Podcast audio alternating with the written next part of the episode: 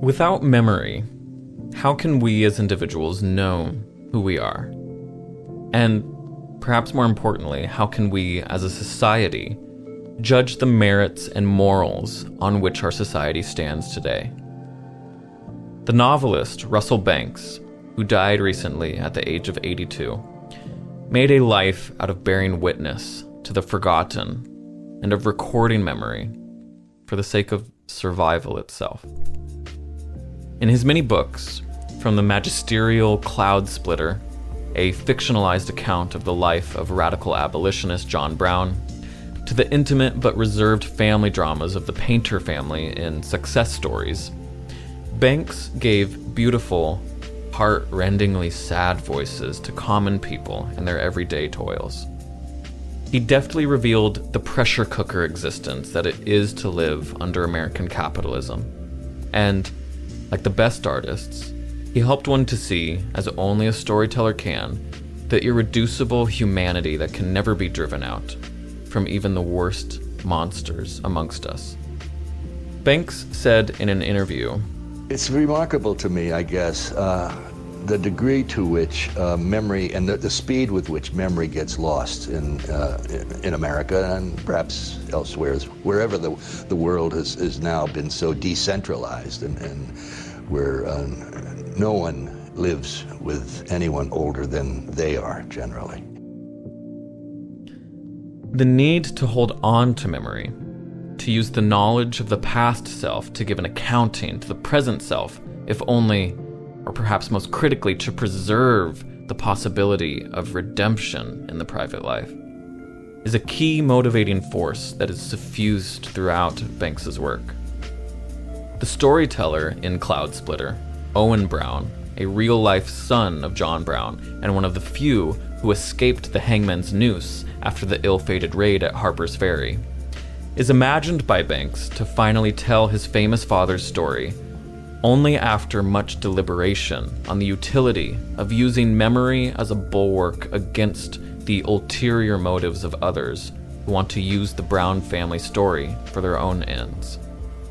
The importance of memory is not just in the grounding effect it has on individuals, but also in its ability to shatter atavistic myths, to pull back the dangerous veil of innocence with which we cover ourselves to remind us of our bad debts, as it were, and to reveal to us, irrefutably and forever, that, as James Baldwin put it, the bill is in.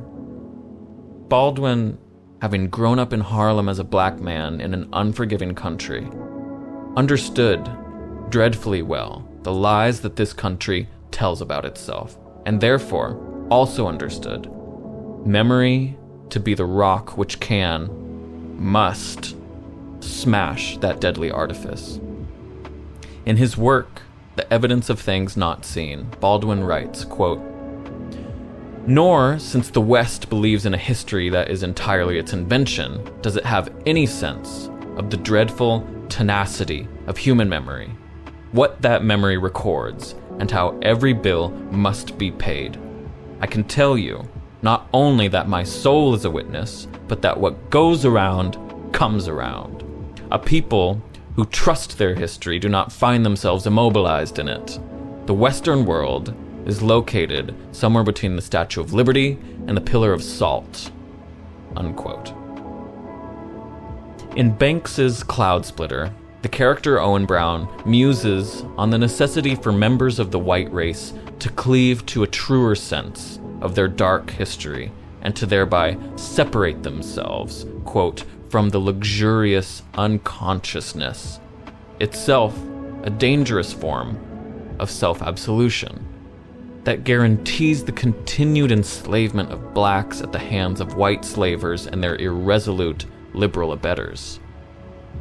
To accomplish this, in the radically evil days of American slavery, the white man, Banks writes, quote, has to be willing to lose his own history without gaining another. He will feel like a man waking at dawn in a village that was abandoned while he slept, all his kith and kin having departed during the night for another, better place in an unknown land far away, all the huts and houses are empty, the chimneys are cold, and the doors hang open. The first step towards regaining one's true memory, of reaching out for the shattering knowledge that gives us any hope of redemption, is a step into isolation from one's own clan. John Brown, the steadfast martyr, knew this, and so did Russell Banks. Though wincing at any attempt to box him into a rigid ideology, Banks's particular worldview is nevertheless revealed by the troubled characters he chooses to highlight in his books.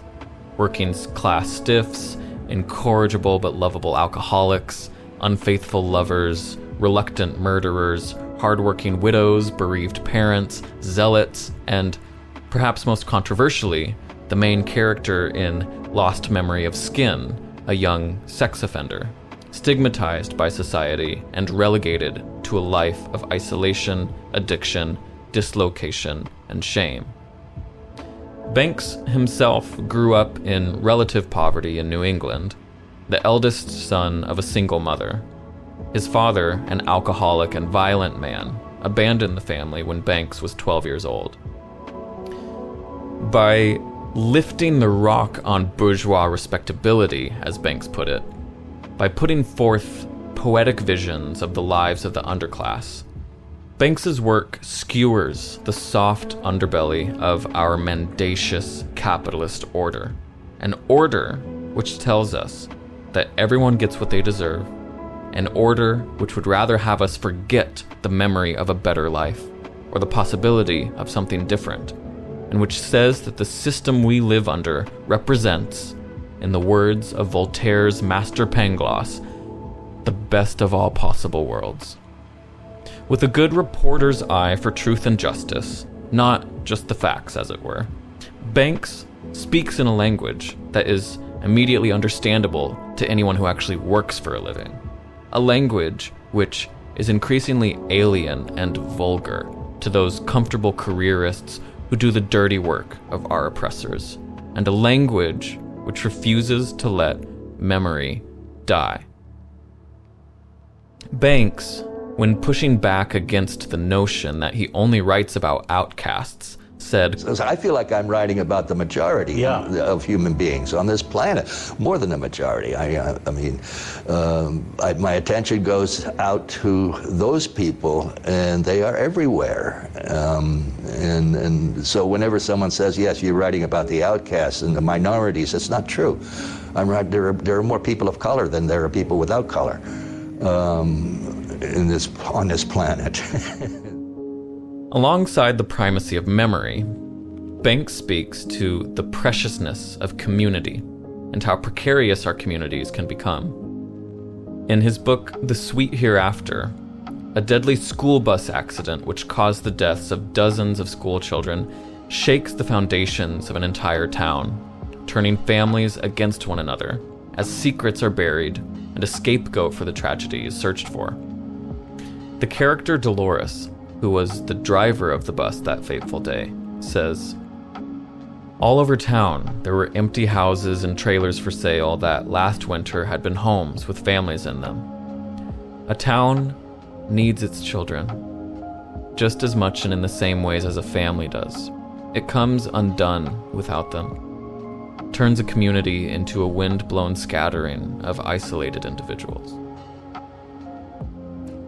In eulogizing Banks, Cornel West wrote, quote, he is one of the last literary giants who brought together the great legacies of Herman Melville and Mark Twain, the ambitious epic reach and the delicate comic free play of our American achievements.